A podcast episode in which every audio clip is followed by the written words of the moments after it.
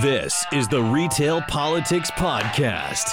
Here we strive to give you the best political information about your nation, one download at a time. Here's your host, former congressional correspondent and award winning reporter, Jerry Shields. Thank you for once again spending 30 minutes of your precious time with us as today we bring you our annual Martin Luther King edition to discuss the politics of racial reckoning. Almost two years after a Minneapolis police officer killed George Floyd, the nation appears to be in a racial reckoning not seen since the days of Dr. King. But is the increased inclusion of Black Americans in news reports and television commercials sincere? Or is corporate America trying to capitalize on the nation's latest civil rights struggle? To address those questions with us today is Phyllis Alexander, a senior leader and former board president with the National Coalition Building Institute, a Washington, D.C. nonprofit group who provide communities with diversity, equity, and inclusion training. Welcome, Phyllis. Thank you, Jerry. You make me smile. You're so enthusiastic. I appreciate it.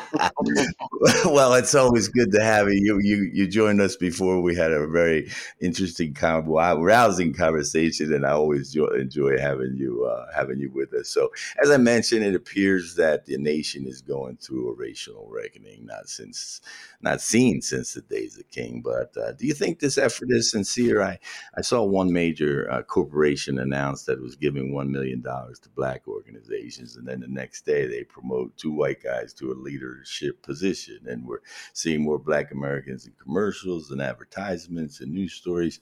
Um, is it a sincere effort, do you think?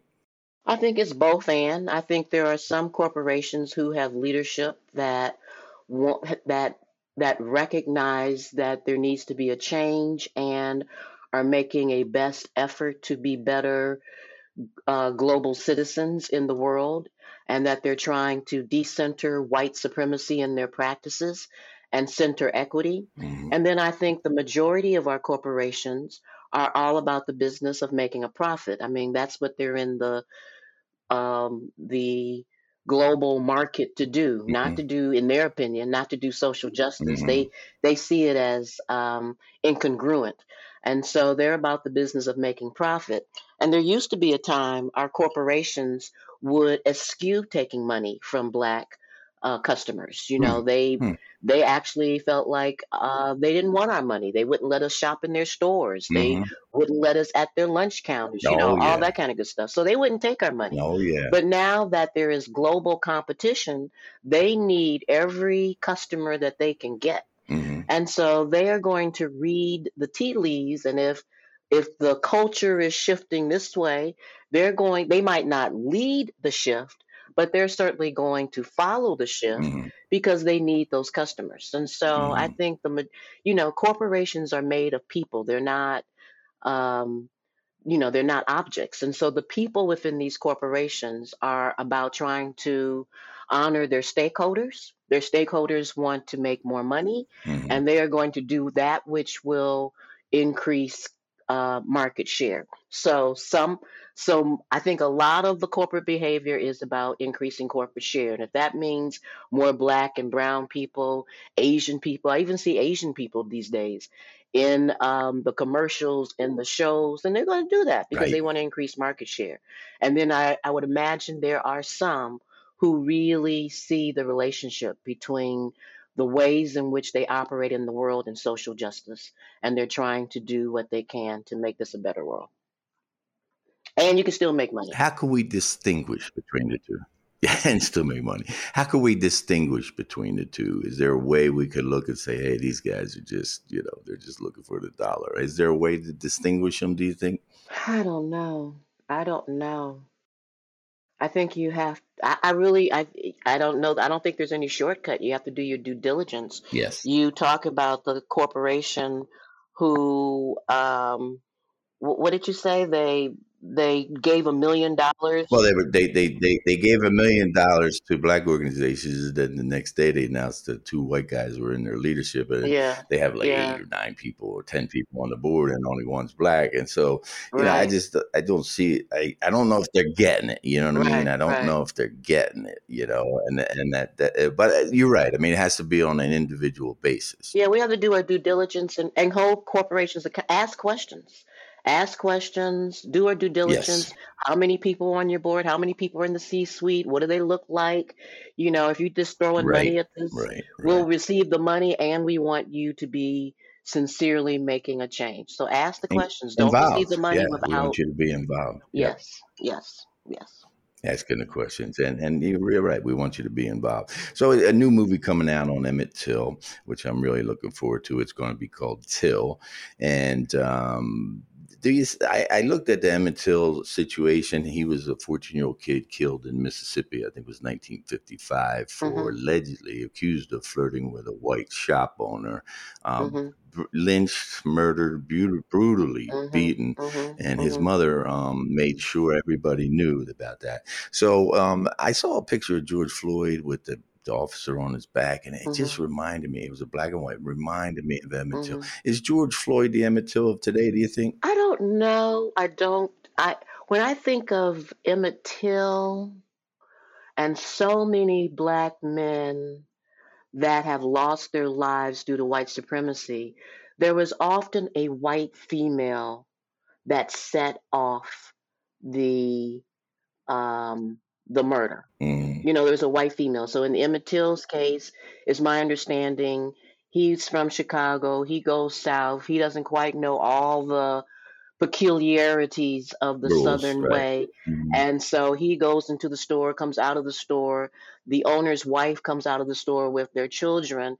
He looks at her and does a wolf call. And that was enough to get him murdered. Mm-hmm.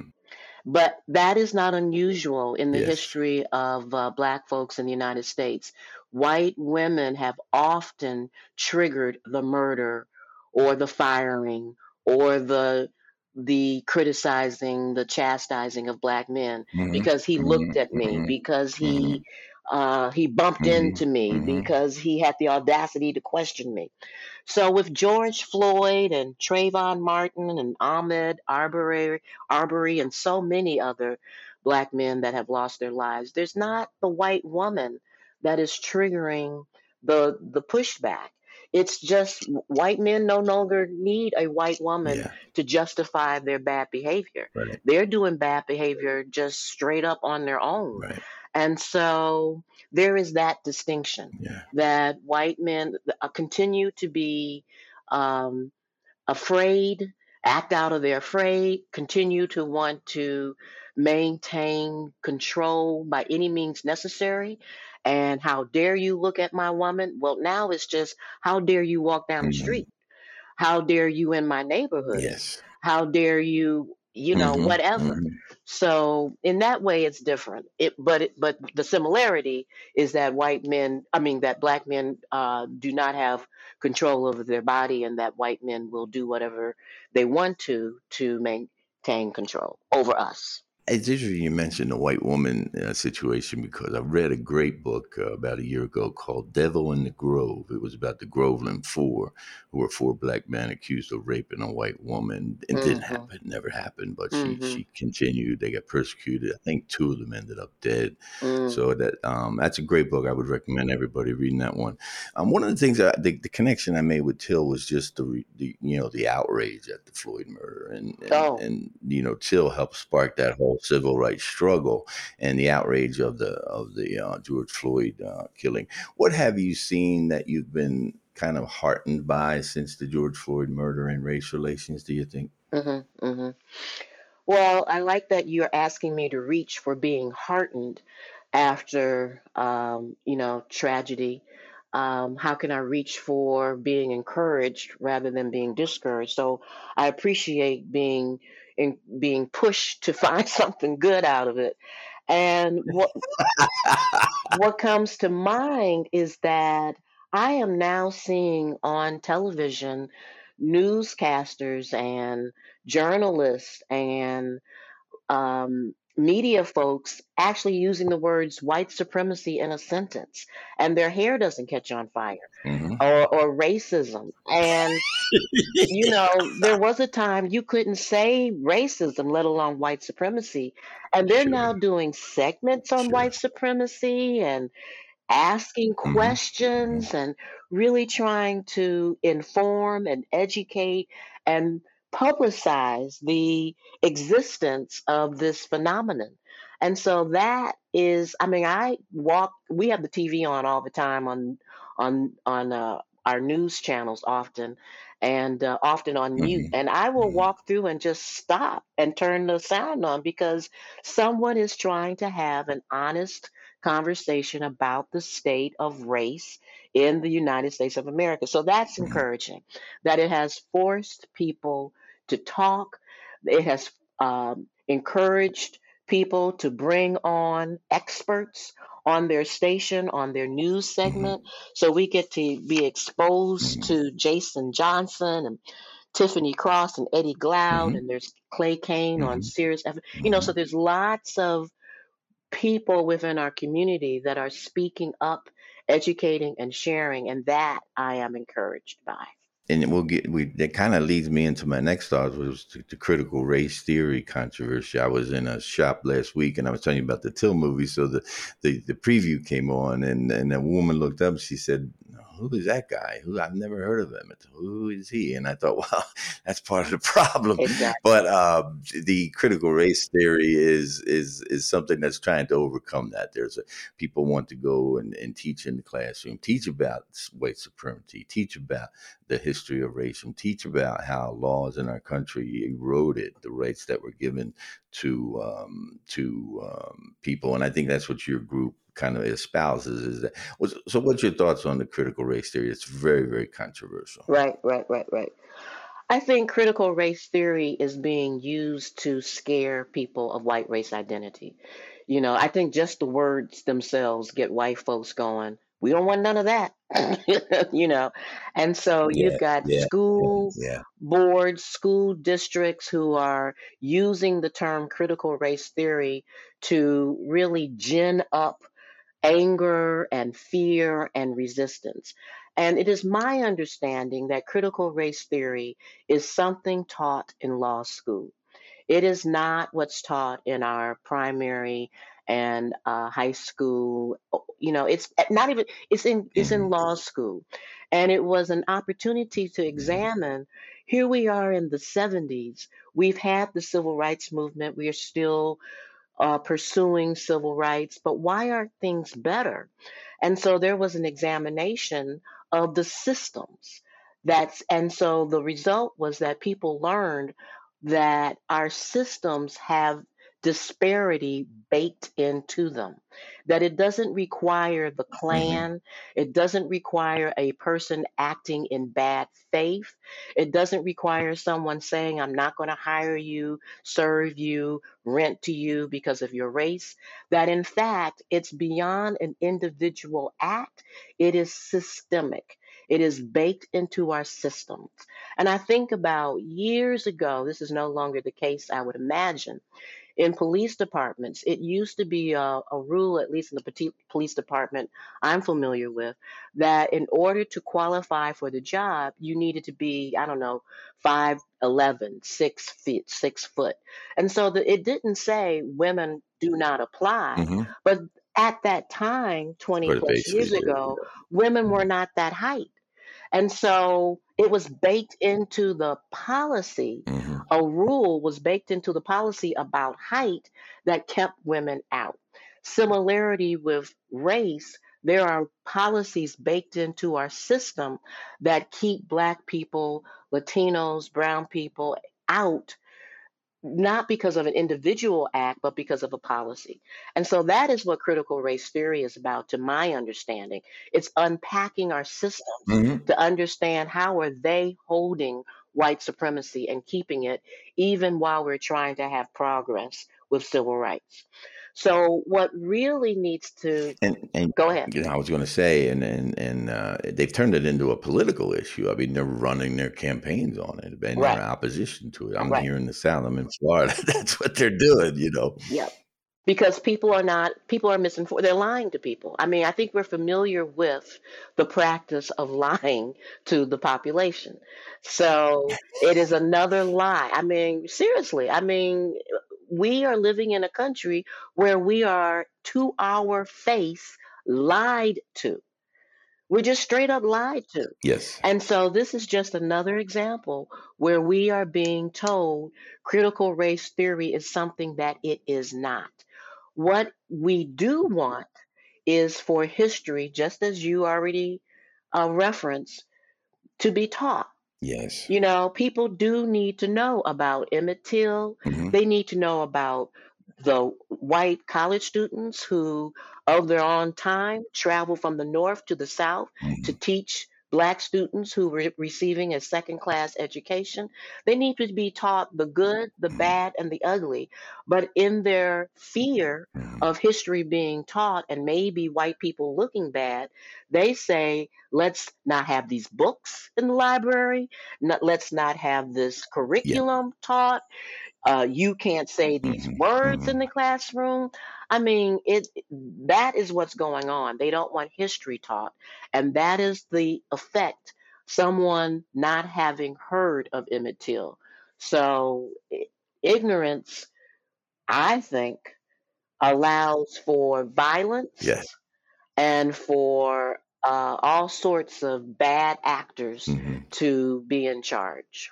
Yeah, and and I, ignorance was the word I thought as soon as the woman said, "I don't mm-hmm. know who Emmett Till is." I thought, well, that's part of the problem. But anyway, um, the other thing, and you mentioned a little bit, is that the post George Floyd outrage has spilled into other groups. Asian Americans, there was a lot of mm-hmm. focus on them last year because people were blaming them for COVID. Mm-hmm. And, you know, China started it. Your people started. They were beating them up. I mean, it was the whole thing. And then um, we we're seeing more gay and transgender groups, interracial couples on commercials and and things. Has it spilled over into other groups? Do you think? Uh, fear and violence spilled over. Is that the question? Has fear of the other spilled over? No, more more inclusion. Include inclusion. Like you said, you see more Asians on television and, oh, oh, and a oh, real big push of uh, transgender groups. Yeah. I would like to think so. I would like to think that we are widening our aperture, we're widening our lens and being able to include more people in the center and have a, a hunger for learning more about the other. So I, would like to think that. But I hear complaints, and you know, the, the, these people people saying, "Oh, I'm being beaten over the head with this stuff." You know, I see interracial couples on TV. I see homosexual families on TV. I, you know, they make up you know, say interracial couples make up one in 10 in America. Uh, LB, LGBTQ, lesbian, gay, and bisexual and transgender is about maybe 6%. And people say, hey, you know, why is this?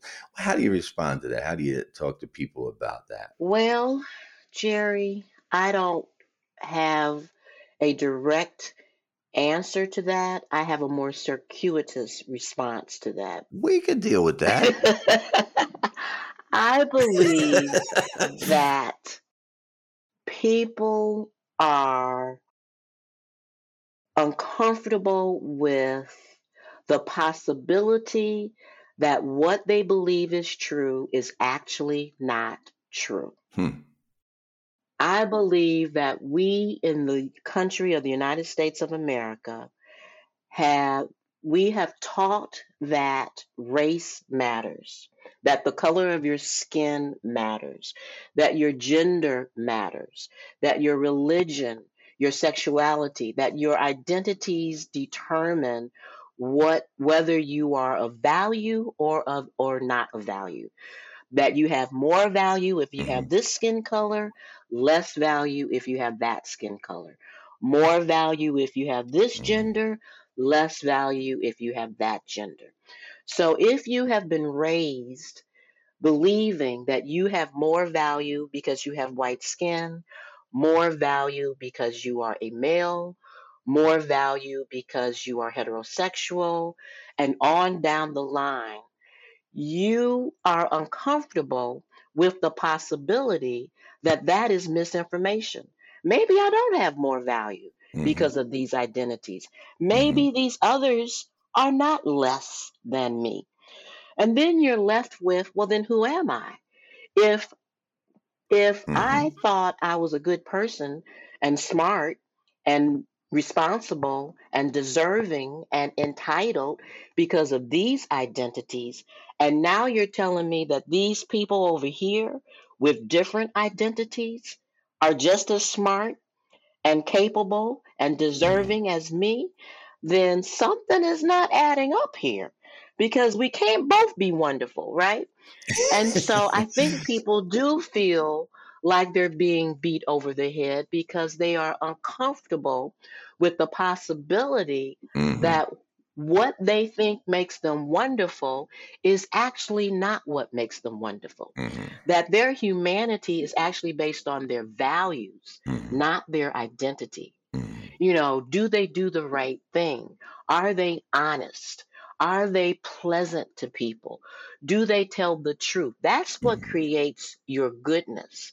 They've been living with the belief that their goodness is baked into their race, their gender, their sexuality. So when they don't have that to lean on, they don't know what to replace it with. And so, yes, they feel like they're being beat on and under attack. And you mentioned it earlier, and it's always been a driver of politics. It's fear. I mean, that's that's kind of what drives all of this is fear and fear of the unknown and those kind of things. So, uh, talking about beating out had everybody, you know, the, the, Black Lives Matter movement causes a lot of uh, controversy. You know, you love it, you hate it. it. It's just been, you know, such a big part of our discussion now. And I was in Baltimore when the riots broke out over the uh, death of Freddie Gray. Gray was a, a small time hood who unexplainably ran from the police one day. He was arrested, shackled by his hands and feet, placed unsecured in a police wagon. He tumbled and broke his neck and died while being driven to the police station. After the protest, though, it was interesting to me. After Gray's death, civil rights group Black Lives Matter, a couple others came in. Uh, there was riots, there was you know protests and all these things. And once it was over, the arrests in the city plummeted. And then I think the, the police officers refused to go into the black neighborhoods and the poor neighborhoods because they feared that if they did something, they'd be accused of racism. What responsibility do you think groups like Black Lives Matter and others have in working in inner city black neighborhoods to address um, which has been an amazing surge of violence um, in, the, in this last several years? I, I think of the word um, from the Bible um, you know, um, um, faith without works is is is dead. Mm-hmm. Um, what what role do you think these groups have to play in in trying to fight down this violence?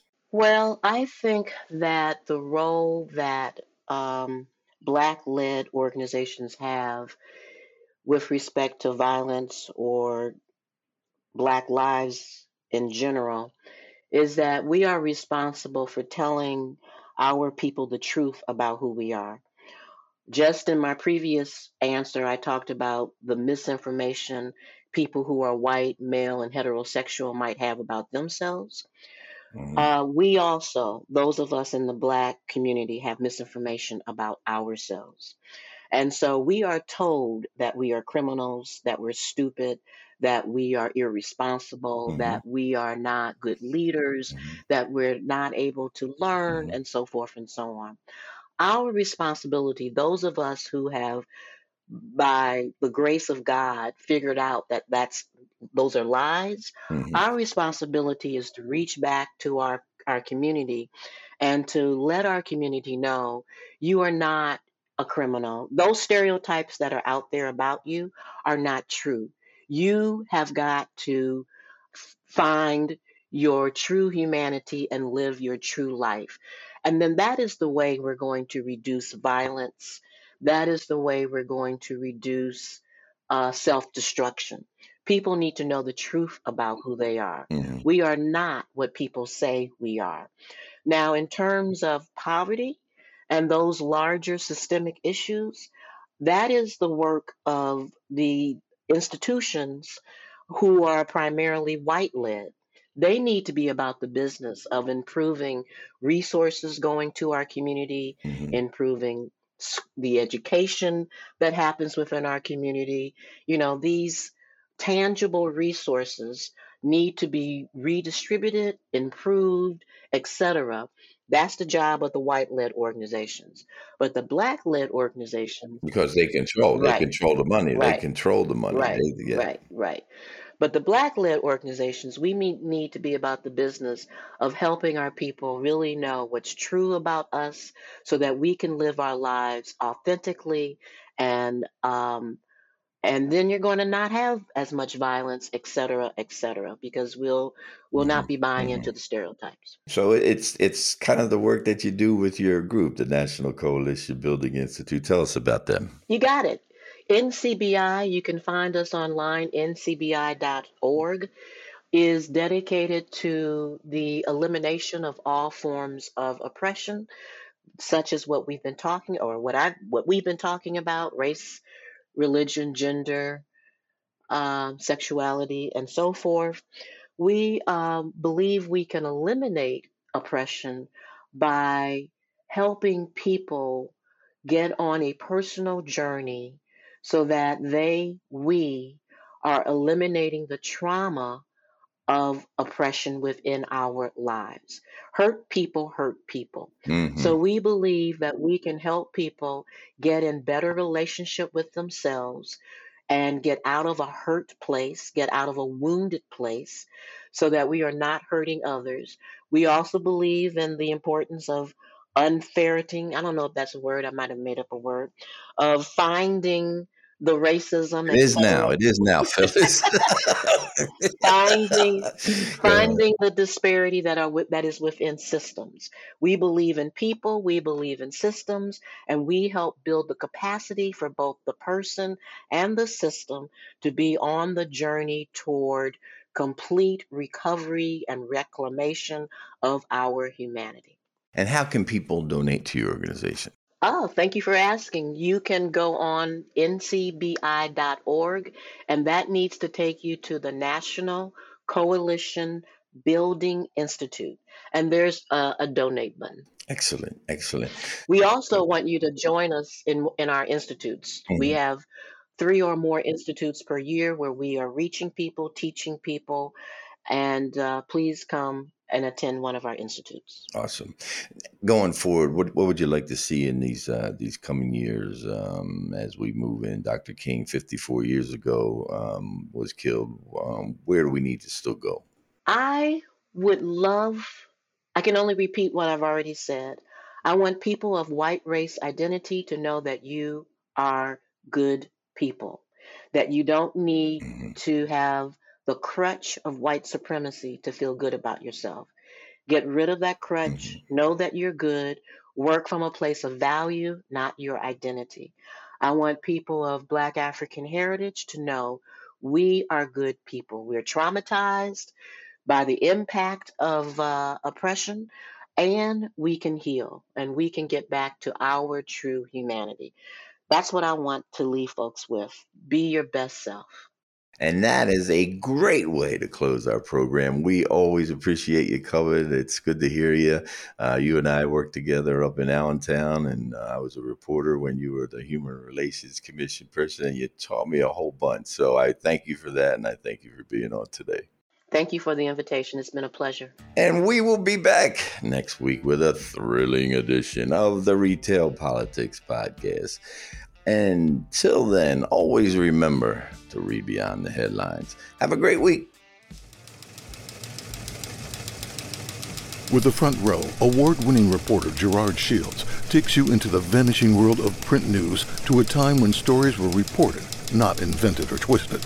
Imagine you have press credentials in the front row with Shields throughout his decades long newspaper career, covering political corruption, scandal, and heroics during the critical events of our time. With dozens of Amazon five star reviews, Shields' latest work, The Front Row, is a passionate study of American journalism while delivering his own invaluable life lessons. The Front Row by Gerard Shields. Available now at Amazon.com.